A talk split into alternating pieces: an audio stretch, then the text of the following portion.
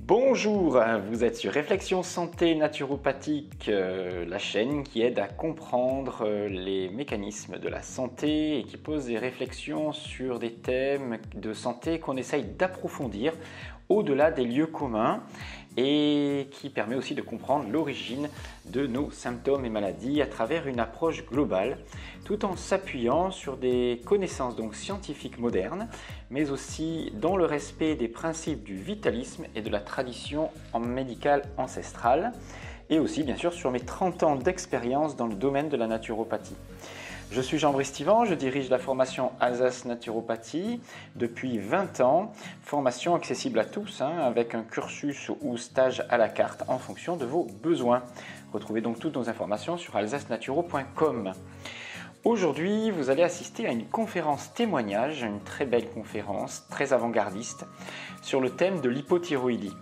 Alors que vous soyez concerné directement ou pas, un médecin, naturopathe, personne atteinte de troubles de la thyroïde ou praticien de santé, etc., cette conférence vous concerne, nous concerne tous, puisque c'est un organe central du métabolisme qui va être abordé ici, donc la thyroïde, et de nombreux symptômes sont associés à cet organe lorsqu'il est entre guillemets déficient. Je parle ici de frilosité, d'une certaine fatigue, de surpoids, d'œdème, de troubles digestifs, donc de la constipation en particulier, de l'hypotension, de la dépression, enfin, etc. Il y a énormément de symptômes autour de cet organe. D'ailleurs, très mal diagnostiqué aujourd'hui, la thyroïde ne fait pas l'objet d'une attention suffisante dans la médecine. Et alors que des solutions réelles existent, quand je parle de solutions, je parle de solutions réelles de guérison. Je parle pour l'hypothyroïdie en particulier, comme vous allez pouvoir le constater à travers ce témoignage. Alors, petite précision sur la conférencière, il s'agit d'Hélène Bordaille. Elle est ancienne médecin anesthésiste. Je dis ancienne parce qu'après plus de 15 ans de pratique, elle a choisi de démissionner de l'ordre des médecins en 2021 suite à son désaccord avec le système médical et ce qu'elle observait donc au quotidien dans la médecine, un travail en milieu hospitalier, une médecine qu'elle trouve déshumanisée, qui ne s'intéresse qu'aux symptômes et à la rentabilité. Voilà, donc je souligne son choix courageux et cohérent par rapport à ses conceptions. Elle a choisi aujourd'hui de devenir donc praticienne de santé naturopathe et thérapeute en décodage biologique et elle est en fin de cursus, voilà, dans la formation de la scène de naturopathie que je dirige.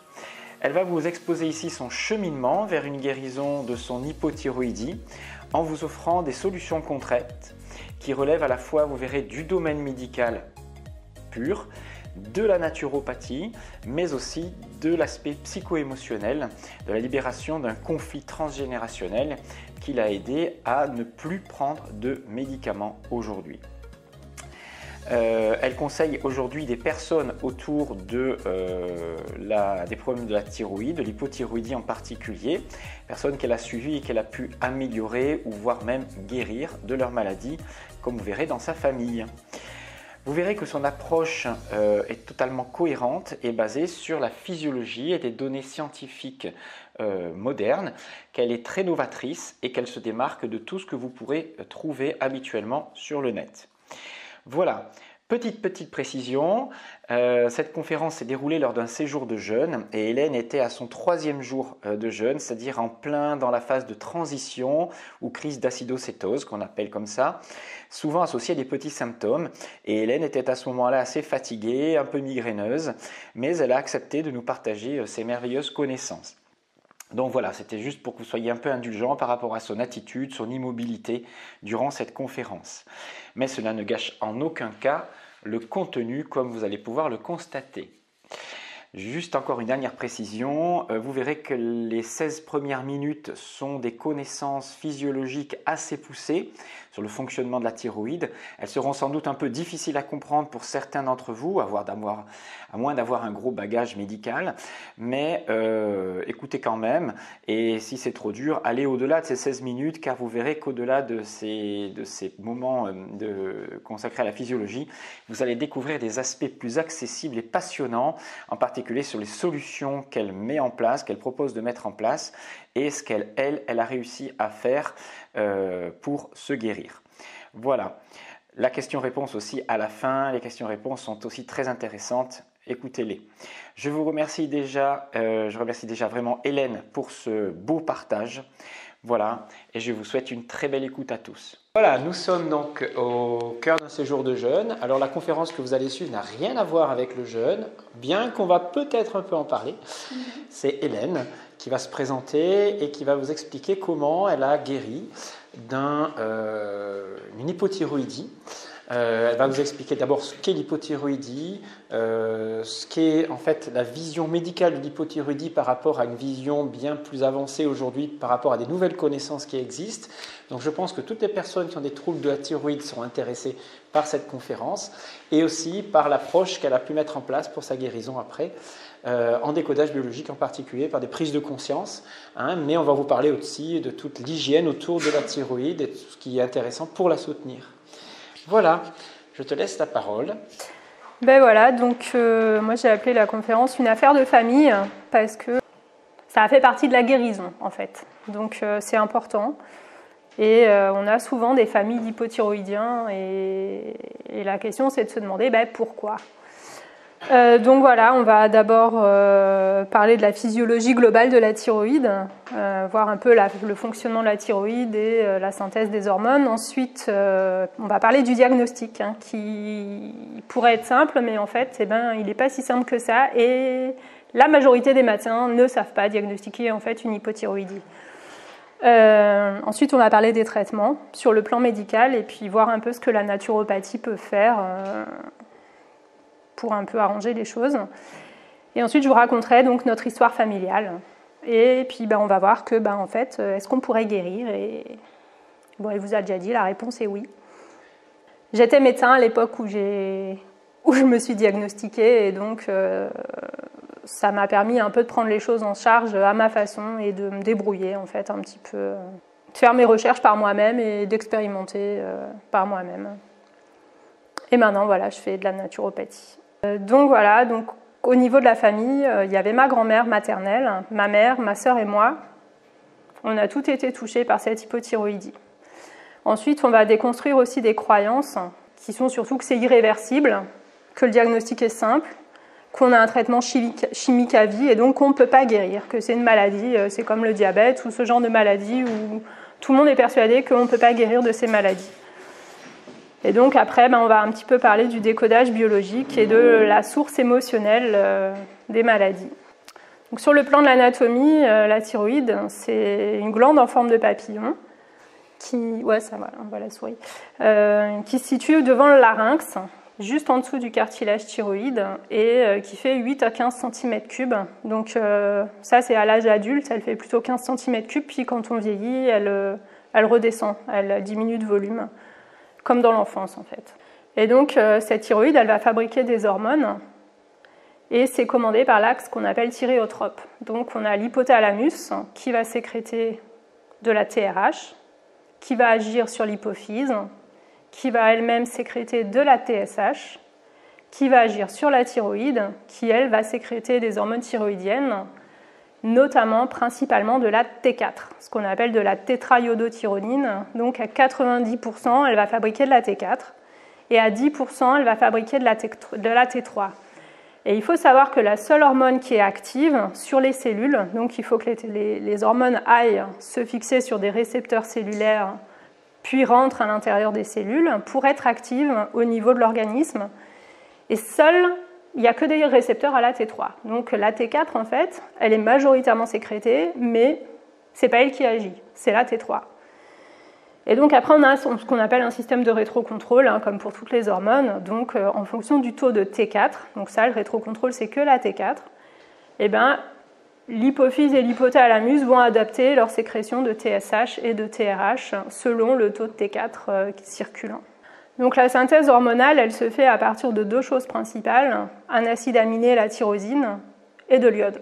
Et cette iode, elle doit être activée par la thyroïde peroxydase, qui est une enzyme qui va activer les atomes d'iode pour favoriser le couplage des précurseurs. Donc on a là la T1, qui est un acide aminé, la tyrosine, plus un atome d'iode, puis la T2, avec 2 atomes d'iode, et en fait, il va y avoir des couplages entre ces précurseurs qui vont former de la T3, puis de la T4, où la T3, il y a 3 atomes d'iode, et la T4, on en a 4. Et donc, on a des demi-vies, oui, ça c'est assez important. La demi-vie de la T3, elle est très courte. Donc, c'est l'hormone active et elle a une demi-vie de 24 heures. Et la demi-vie, c'est le temps que met la moitié de la quantité d'hormones à être éliminée de l'organisme. Donc, la T4, elle, a une demi-vie de 6 à 7 jours. Donc, elle a une demi-vie beaucoup plus longue que la T3.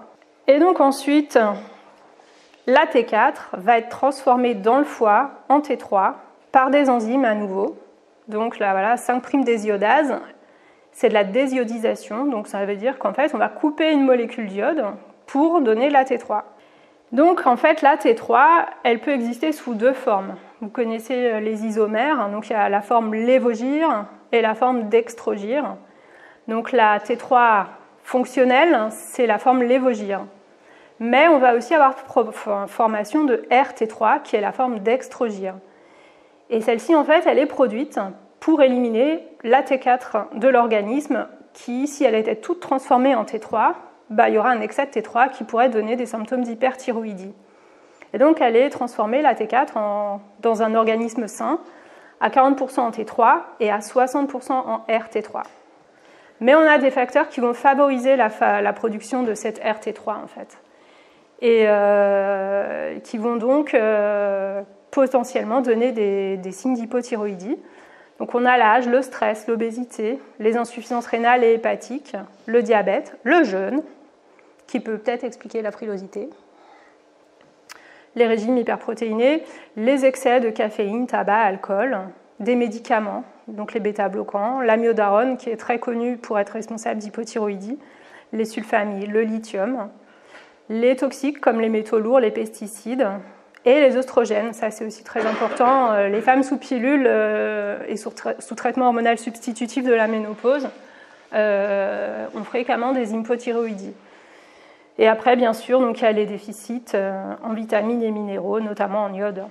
Donc pour la synthèse de ces hormones, tout ça, ça ne suffit pas. C'est qu'en plus, au niveau de la thyroïde, on a besoin de cofacteurs. Pour avoir une bonne synthèse de T4, on a besoin de vitamines, donc vitamine A, E, plusieurs vitamines B, la B12, mais aussi du fer, du zinc, du sélénium, du manganèse, du molybdène. Donc la moindre carence importante et prolongée dans une de ces vitamines ou minéraux, ça peut être responsable d'hypothyroïdie. Et au niveau du foie, il y a aussi besoin de plusieurs cofacteurs pour que la 5'-désiodase puisse agir. Donc après, on va parler des effets cellulaires. Donc en fait, les hormones thyroïdiennes, la thyroïde, c'est le thermostat de l'organisme.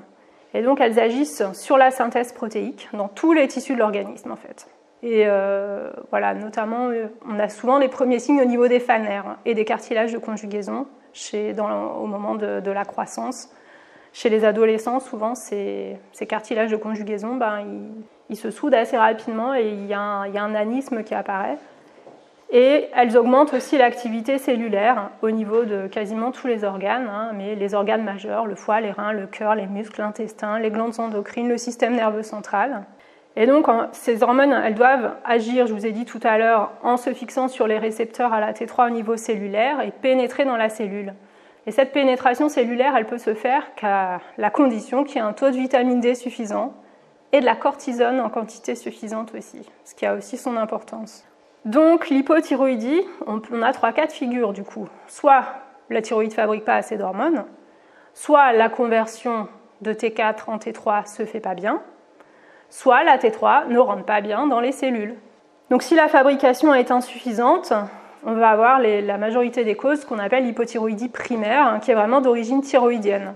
Donc la thyroïdie d'Hashimoto qui est assez célèbre, qui est auto-immune, où la thyroïde se détruit.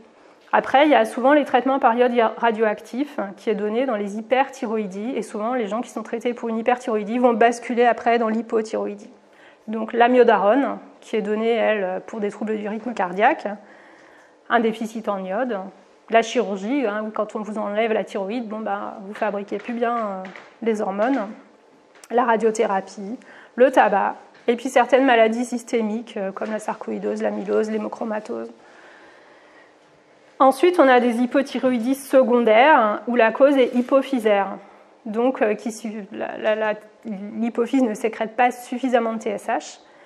Et donc là, on a souvent la nécrose hypophysaire du postpartum, mais aussi des tumeurs, de la radiothérapie cérébrale, des traumatismes crâniens, des méningites. Donc il peut y avoir quand même plusieurs causes hypophysaires. Et après, au niveau de l'hypothalamus, on va retrouver les mêmes causes.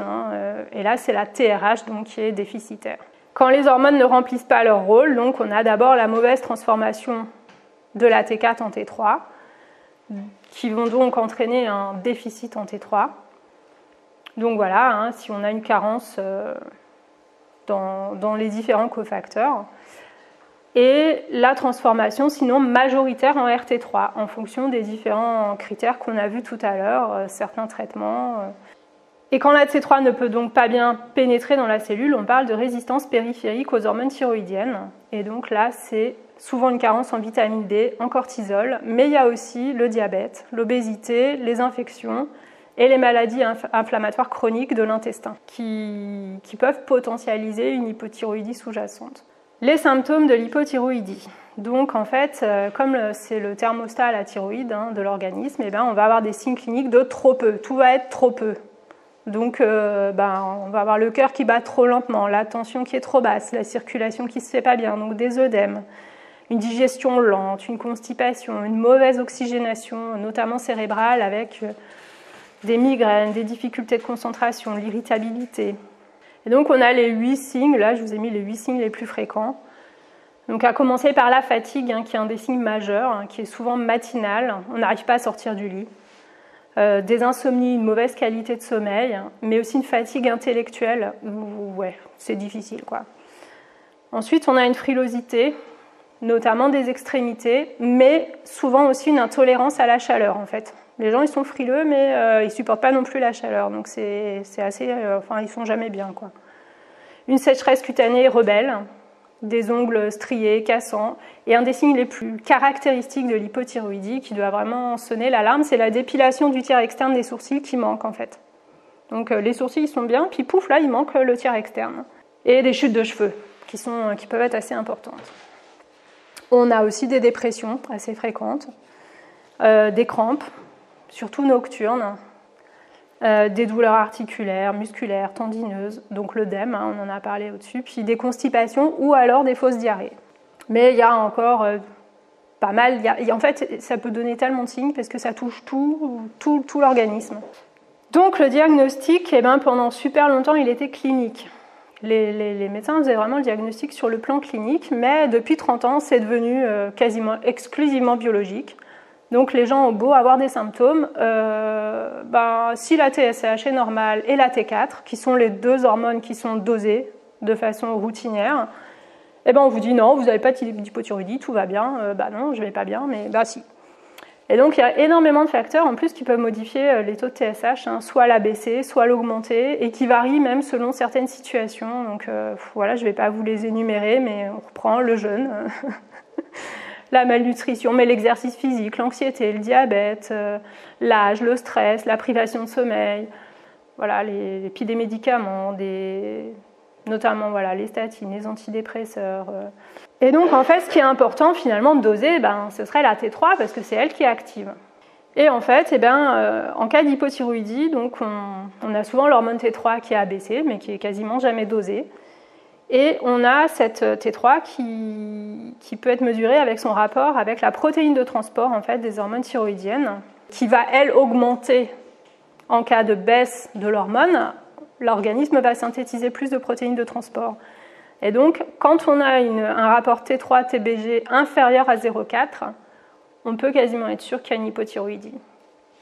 Quand on diagnostique l'hypothyroïdie, après, on va chercher les anticorps antithyroïdiens, pour notamment diagnostiquer une maladie d'Hashimoto. Mais après, c'est aussi important donc, de doser les vitamines, celles qui sont facilement dosables, la vitamine D, la B12, doser la ferritine qui constitue la réserve de fer, le zinc, le sélénium, mais aussi l'iodurie, parce que la quantité d'iode, elle est plus fiable à doser au niveau des urines. et la transcortine, qui est la protéine de transport du cortisol, et qui va être augmentée, elle aussi, en cas de carence en cortisol. Quand on a un déficit de sécrétion en cortisol, on va augmenter la synthèse de la transcortine.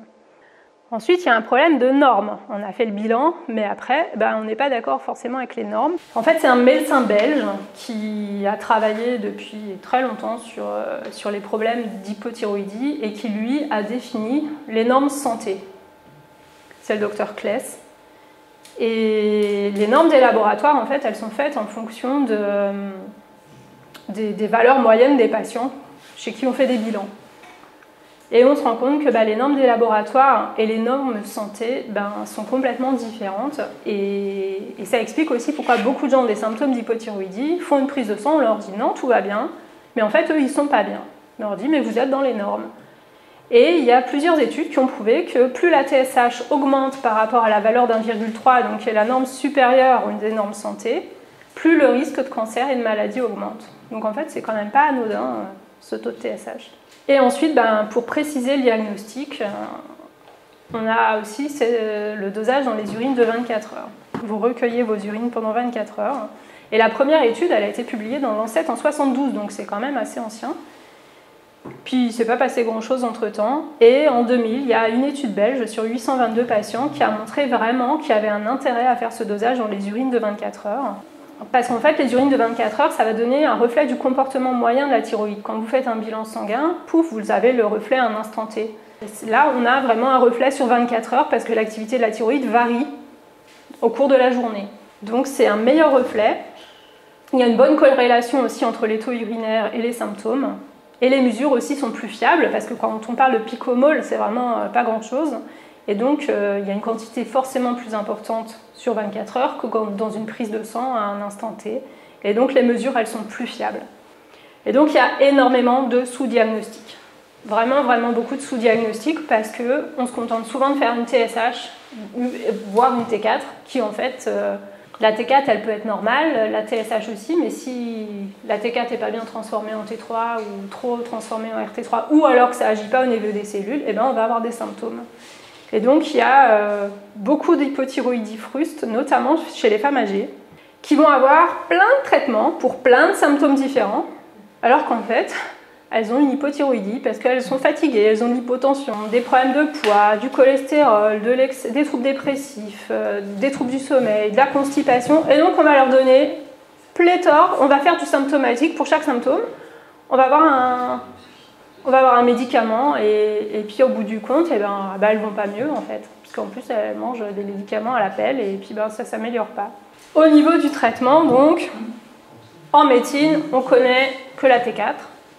Et on donne de la T4 seule, souvent, donc du Lévotirox et tout, c'est ce médicament que vous connaissez tous. Mais en fait, cette T4 seule, elle est efficace chez seulement un quart des patients. Parce qu'elle nécessite suffisamment de 5' désiodases dans le foie, dans les reins et dans les autres tissus. Il y a une mauvaise conversion de la T4 en T3 chez 90% des gens. Donc, donner que de la T4, ça n'a pas de sens. 90% des gens ne convertissent pas bien la T4 en T3, donc c'est énorme.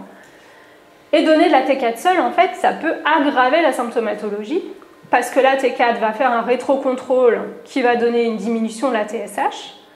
Or, on a bien vu que la TSH, elle stimule aussi la formation de 10% de T3. Donc, il y a quand même un peu de T3 qui est synthétisé à ce moment-là.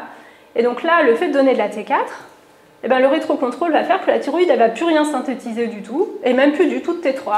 Et c'est pour ça qu'il y a des gens chez qui ça aggrave les symptômes. Et en plus, il y a le fait que ce soit efficace après plusieurs semaines, vu qu'on a une demi-vie qui est assez longue. Donc chez quelqu'un qui a des gros symptômes d'hypothyroïdie, ça peut être long un peu pour que ça s'améliore. Et donc, il y a une association de T3, T4 qui s'appelle le TIRAL en France et le Novothyral en Allemagne. Et en Belgique, ça n'existe pas, il n'y a pas de traitement. Et il n'est pas si facile que ça à trouver, en fait. Le TIRAL, souvent, ils ont une boîte dans la pharmacie où il n'y a pas grand monde qui l'achète. Donc, ce traitement, il est rapidement efficace. Mais ça peut donner des surdosages parce que la T3, elle est assez active. Et donc, il y a les signes de surdosage, tachycardie, tremblement, céphalée, insomnie, diarrhée, sueur. Et cette T3, elle est indispensable, donc s'il y a cette mauvaise conversion de T4 en T3. mais aussi quand il y a une prise d'oestrogène, donc soit la pilule, soit les traitements hormonosubstitutifs de la ménopause qui bloquent la conversion. Et de plus, cette T3 est absorbée à 95% au niveau de l'intestin. Donc elle est super bien absorbée, alors que la T4, elle est absorbée à 50-70%. Donc non seulement il faut qu'elle soit convertie, mais en plus elle n'est pas bien absorbée.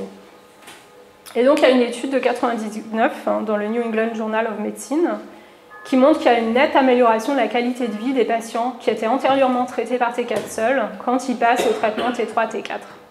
Et moi je l'ai expérimenté chez des dizaines de personnes chez qui j'ai prescrit ça, qui n'étaient pas bien sous T4, et ça leur a changé la vie en fait. Ils ont un regain d'énergie, une meilleure concentration et le bien-être en général qui augmente.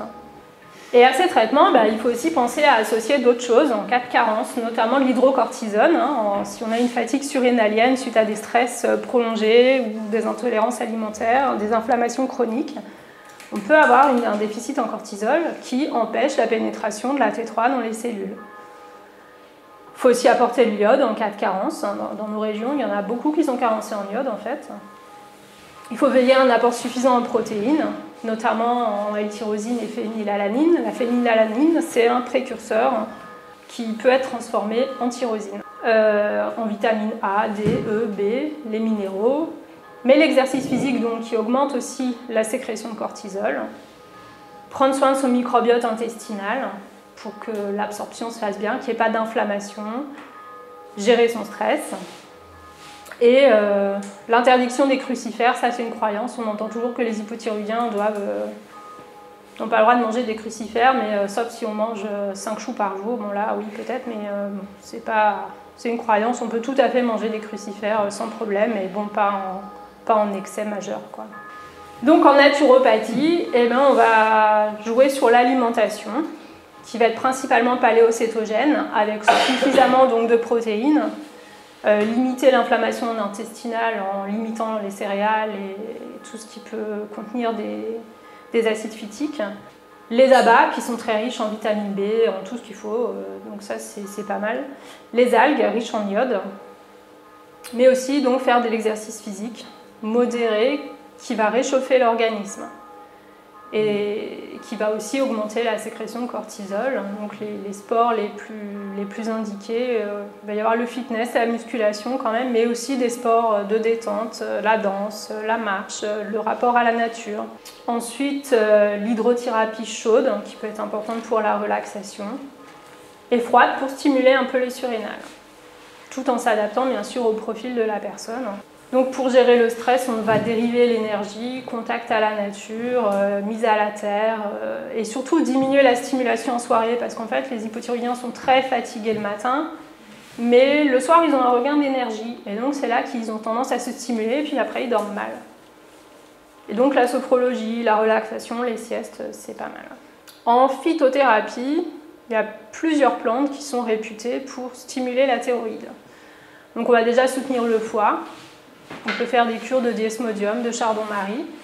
Et il y a plusieurs plantes en Ayurveda qui peuvent stimuler la thyroïde. Donc on a le gugul qui contient des gugulstérones qui stimulent la thyroïde et qui vont aussi favoriser la conversion hépatique de la T4 en T3. Et le Coleus forskohlii, dont la forscholine augmente la synthèse hormonale et stimule la libération de ces hormones. Alors pour ces deux compléments, il faut faire attention, il y a des interactions avec les patients qui sont, avec les anticoagulants et les antiplaquettaires, donc chez ces patients-là, il faut éviter de leur en donner.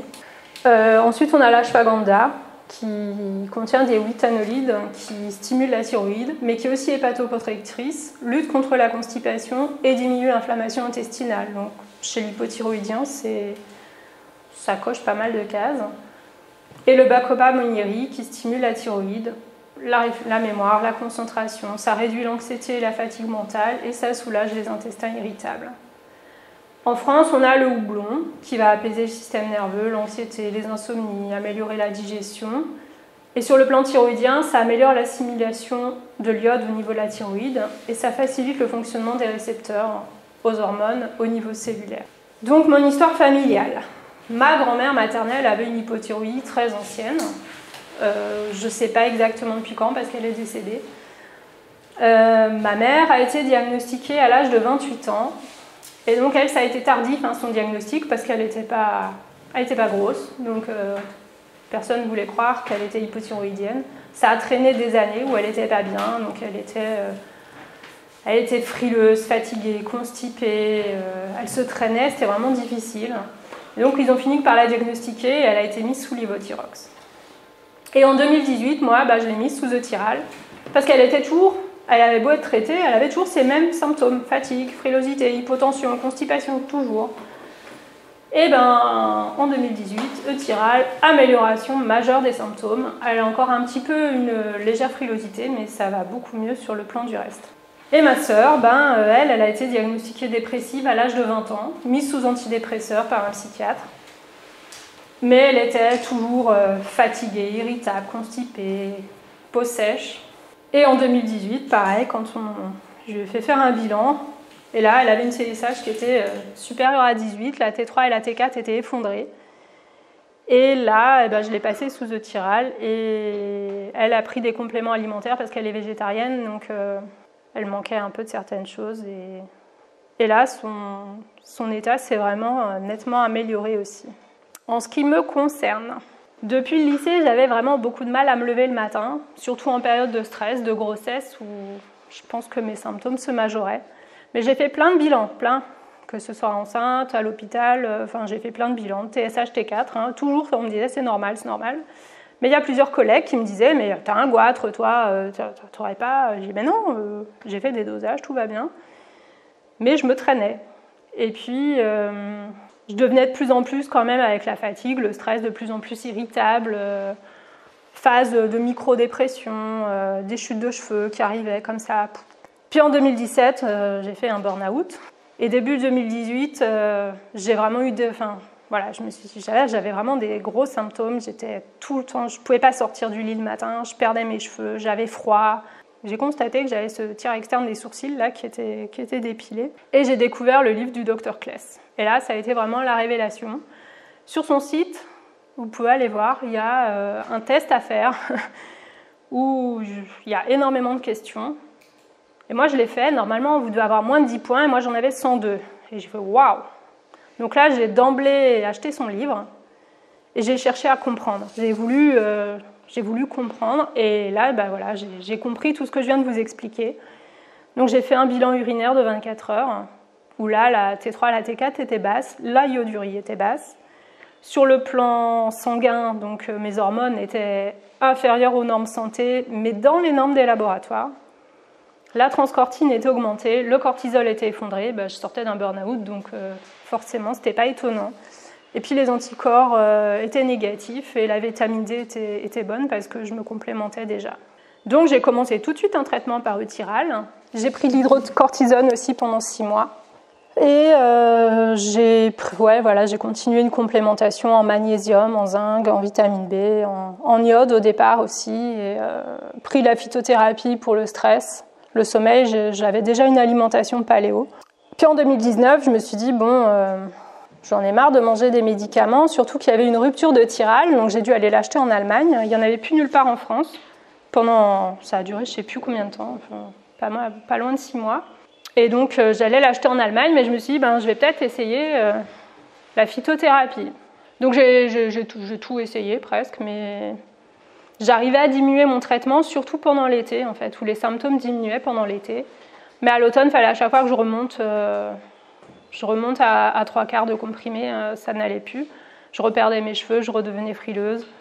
J'ai aussi fait l'expérience crudivore de 9 mois en 2020, où j'ai voulu tester la philosophie du docteur Morse qui explique qu'on peut régénérer nos organes. Donc je me suis dit, chouette, je vais régénérer ma thyroïde. Non, ça n'a pas marché du tout.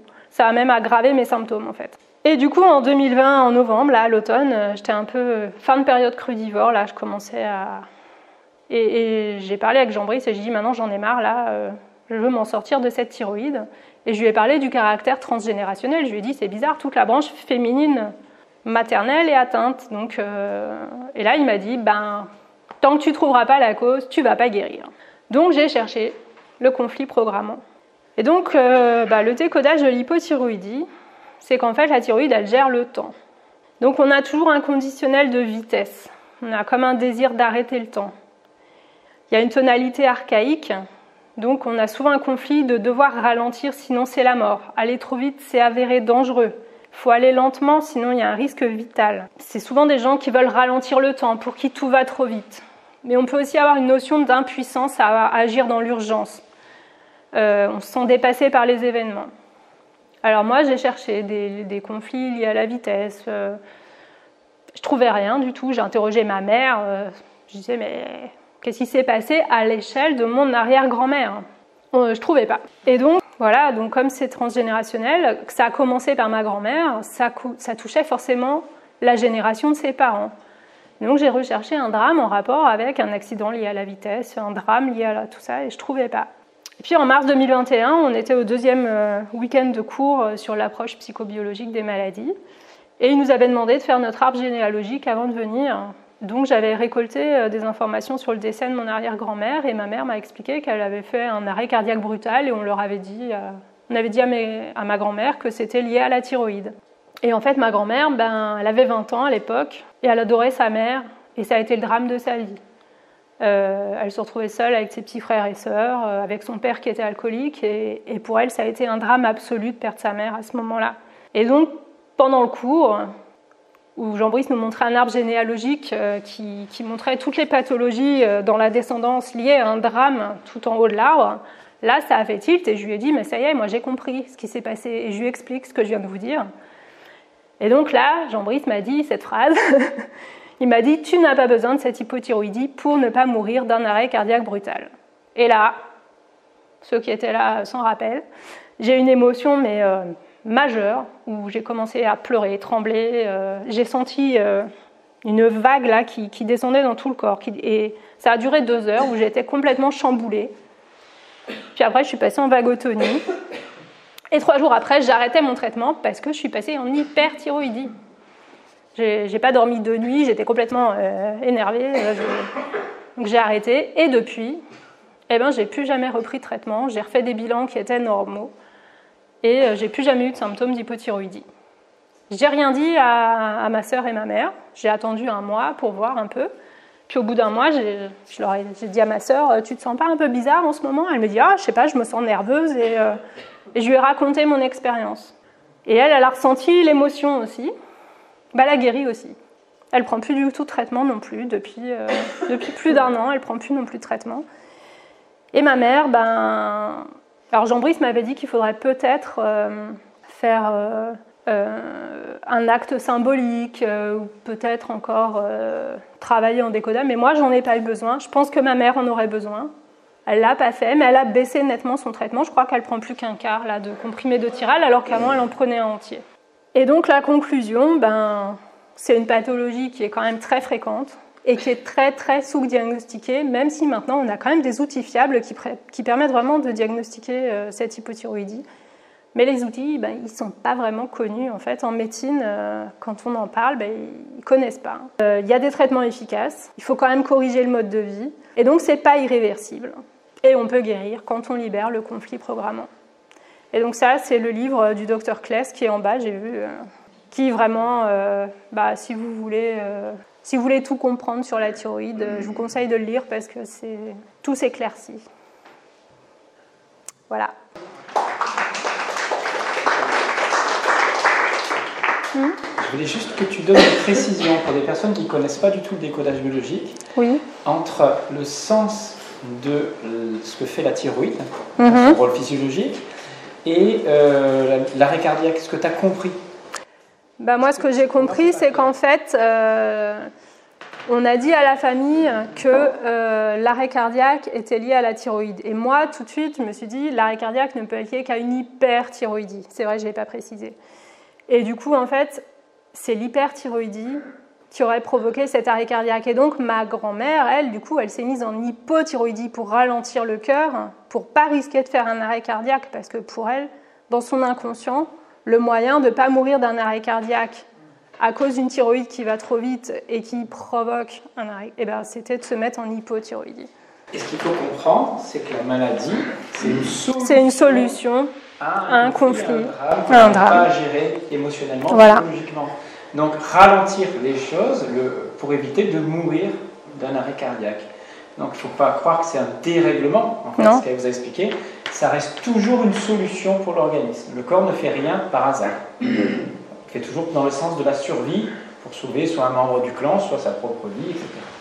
Voilà, c'était cette précision. Ouais, je voulais le dire, mais j'ai le cerveau embrouillé. Elle est au milieu d'un jeûne, alors voilà, deuxième jour. Et là, je commence de nouveau à avoir mal partout. Et donc, ça n'empêche pas de jeûner aujourd'hui, d'ailleurs, d'avoir, avant d'avoir une hypothyroïdie, elle avait, mais non, elle n'a plus, donc elle peut jeûner. Voilà. Ok, super. Ben, merci beaucoup. Et je voulais savoir si tu accepterais que des personnes te contactent si tu souhaitais gérer avec eux de l'hypothyroïdie. Mais je ne peux plus gérer, moi, je ne peux plus rien prescrire. Ah, mais sans prescrire des médicaments, en naturopathie, en décodage biologique, en conseillant les gens d'aller voir le médecin pour des prescriptions. Est-ce que tu accepterais si là... Ça, mais je l'ai déjà fait, énormément. Ouais. D'accord, mais tu as le droit de le faire dans ce cadre-là. Mais par contre, il faut après que le médecin coopère et soit d'accord. Et c'est pas évident de trouver des médecins qui fassent des prélèvements de T3, des analyses de T3. Alors, déjà ça, et les dosages urinaires, c'est pareil. Ouais. Voilà. J'ai demandé moi pour ma femme, et le médecin n'a pas voulu. Il dit que c'est trop cher, qu'il serait tapé sur les doigts par la sécu. Attends, mais moi, je n'ai jamais rien dit. Hein. Et j'en ai prescrit des tonnes. Hein. Ouais. Mais maintenant, c'est fini apparemment. C'est difficile aujourd'hui. Mais il y a des médecins peut-être qui l'acceptent si on leur explique peut-être. Bah, en fait, c'est pour ça qu'Hélène, là, qui m'avait demandé, elle m'a dit que son médecin était ouvert. Et je lui ai dit de lui faire lire le livre. Parce que je lui ai dit, s'il est ouvert à autre chose, il faut qu'il comprenne pourquoi. C'est difficile de dire à un médecin, tenez, monsieur, mais je lisez ce livre, vous allez comprendre. On est d'accord. Ben, je vois pas pourquoi, parce que normalement, il devrait vouloir comprendre.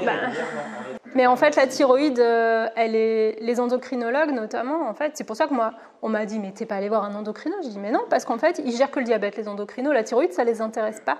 La majorité des endocrinos, ils sont spécialisés dans le diabète ou dans les maladies désurrénales, mais la thyroïde, pour eux, c'est TSH, machin, pouf, pouf. Et en fait, ils vont pas plus loin. Et c'est vraiment dommage parce qu'il y a énormément de gens. Et moi, j'en ai vraiment vu pas mal qui ont des hypothyroïdies. Et moi, ça me sautait au visage. Je disais, mais voilà. Et ça leur change la vie. J'ai vu une infirmière, elle est tombée dans les pommes au bloc. Elle était sous T4. Mais ça avait aggravé ses symptômes. Elle était à plat complètement. Et en un mois, elle était transformée. Juste en changeant son traitement, en prenant quelques compléments pour combler des carences. Et ça change tout. Et ça change tout. Et ma sœur, elle a été sous antidépresseur pendant plus de 20 ans. Alors que c'était que ça. Bah, c'était pas forcément que ça, parce qu'elle travaille aussi en décodage. Mais il y a quand même eu un énorme changement dans sa physiologie. Oui, à partir du moment où elle a été supplémentée. Et d'ailleurs, après, moi, je me dis, j'aurais dû y penser avant. Mais... C'est bien que tout ce que tu as fait. Et ce qu'il faut comprendre, c'est que toi, quand tu as compris émotionnellement, quand elle a lâché... l'histoire c'était spectaculaire autour d'elle, vous avez vu dans sa famille. Ah ouais, ça agit sur... Ça agit aussi inconsciemment dans ce qu'on appelle l'inconscient familial. Et c'est pour ça que j'ai attendu, parce que je voulais voir, je voulais vérifier ça. Oui. Je voulais voir justement si ça allait agir. Et ma mère, elle se sentait aussi un peu plus... elle me disait, ah ouais, je sais pas ce que j'ai, je suis un peu nerveuse, peut-être qu'il faut que... Quelque chose qui avait bougé, quoi. Ouais, il y avait quelque chose... En fait, on est tous connectés, et quand on lâche quelque chose de fort, qui est important dans l'histoire familiale, tout le monde est impacté autour. Et le monde change autour, en fait. Et ce qu'on reçoit aussi. Merci beaucoup. Si vous avez des questions... J'ai entendu parler sur le site de Michel Dormain, journaliste scientifique, de Lugol, de l'utilisation du Lugol. Qu'est-ce que tu en penses de ça? Il disait d'appliquer ça sur le bras. Ça, c'est pour voir si tu as une carence en iode. Voilà. Et que quand la tâche disparaissait, c'était le moment normal. C'est valable ou pas comme méthode? Ça, c'est pour l'iode, juste. Disons que si tu mets du Lugol sur ta peau et que c'est absorbé direct, c'est que tu as une carence. Si c'est absorbé lentement, c'est que tu n'as pas vraiment de carence, ton organisme n'en a pas besoin. Je n'ai pas de notion de durée, mais je sais que si c'est absorbé très vite, c'est que ton organisme en a vraiment besoin. Après, en fonction de votre alimentation, si vous avez une alimentation riche en coquillages, en fruits de mer, en poissons, il n'y a pas de raison d'avoir de carence en iode. Après, c'est sûr que les gens qui ne mangent pas du tout de produits de la mer, qui ne mangent pas d'algues, rien du tout, il y a possibilité d'avoir des carences. Ouais. Après, moi là, ce que j'ai vécu en décodage, c'est pas la caractéristique essentielle du décodage, on va dire. Il y a aussi possibilité, avec des thérapeutes, d'accéder aux ressentis et d'accéder à... de libérer un ressenti dont on n'a pas forcément conscience et d'avancer quand même. Sa guérison, elle est rare, enfin, ouais. Ce qu'on appelle des guérisons spontanées sur une prise de conscience. C'est assez rare en fait. Voilà, il faut préparer, il faut avoir déjà fait un petit cheminement, des choses. Et pour elle, c'était une évidence, pour son cerveau, ça a basculé direct, l'information elle arrive, bam. Mais il faut souvent déprogrammer plein de choses. Hélène, en fin de compte, ce qui t'a guéri, c'est la phyto ou les échos? Non, la phyto, ça ne m'a pas permis d'arrêter le traitement. En fait, j'avais remarqué que l'été, je me sentais mieux. La majorité des hypothyroïdiens, ils se sentent mieux, surtout si on va au bord de la mer. Là, on pète la forme au bord de la mer, c'est flagrant. On se sent vachement mieux. Mais, enfin, notamment l'océan.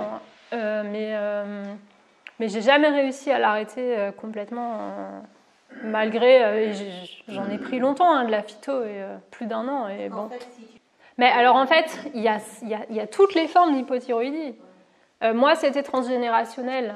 Donc, c'est pour ça que Jean-Brice m'a dit, tant que tu ne vas pas trouver la cause, tu pourras prendre tous les compléments que tu veux, ça ne changera rien. Après, quand tu as une hypothyroïdie, tu as forcément un programme, quand même. Mais si c'est juste une histoire de carence ou d'un stress un peu passager ou que c'est concomitant d'un diabète ou d'une autre pathologie, je pense qu'avec les compléments et une modification de son hygiène de vie, d'ailleurs, il y en a qui arrivent à la corriger comme ça. Donc, on ne peut pas faire de généralité. Mais chez quelqu'un qui a une hypothyroïdie depuis très longtemps et qui est réfractaire à tout, ouais, mais de toute façon, le décodage, c'est un outil absolument fascinant. Ouais. Donc le médicament dont tu parles, il n'est pas disponible en France ni en Belgique? Il est disponible en France, le TIRAL. En Belgique, il ne l'est pas. En France, ouais. Et du coup, là, le docteur Kless, il le fait venir pour ses patients en Belgique. Si ça fonctionne, au bout d'un mois, tu vois déjà une amélioration? Ah mais non, mais avant, parce que tu as de la T3 dedans. Donc moi, en une semaine, déjà, j'étais déjà mieux, ouais. D'ailleurs, en fait, on monte la dose assez progressivement.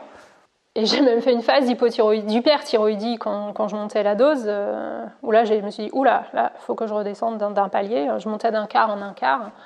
Et ouais, j'ai fait une matinée, mais ça dure pas longtemps. J'ai fait une matinée où j'étais un peu en hyperthyroïdie, ouais, j'étais un peu comme ça. Voilà, merci Hélène pour cette superbe conférence. Si vous souhaitez contacter Hélène pour des troubles de l'hypothyroïdie ou d'autres choses, elle va bientôt s'installer en tant que praticienne naturopathe et pourra vous conseiller. Je laisse ses coordonnées dans la description. Sinon, allez voir sur alsacenaturo.com. Pour toutes les personnes intéressées par nos formations, nos stages à la carte ou les cursus complet. Sachez que nous démarrons donc un cycle là en septembre 2022 avec des débuts consacrés à la naturopathie, les bases, les cures, tous les principes du vitalisme, de l'hygiénisme, mais toujours associés à des connaissances modernes scientifiques. Et en novembre et décembre, bien sûr, si vous souhaitez vous intéresser au décodage biologique des maladies, à l'approche psycho-émotionnelle des maladies, psychogénéalogique, un petit peu comme vous voyez à travers toutes nos conférences, sachez que c'est aussi à la portée de tous et que je le propose à travers 2 stages de base dans un premier temps et vous verrez, ça peut révolutionner votre vie. Je vous dis à très bientôt, n'hésitez pas à laisser des commentaires et à nous contacter sur alsacenaturo.com. C'était Jean-Brice Thivent.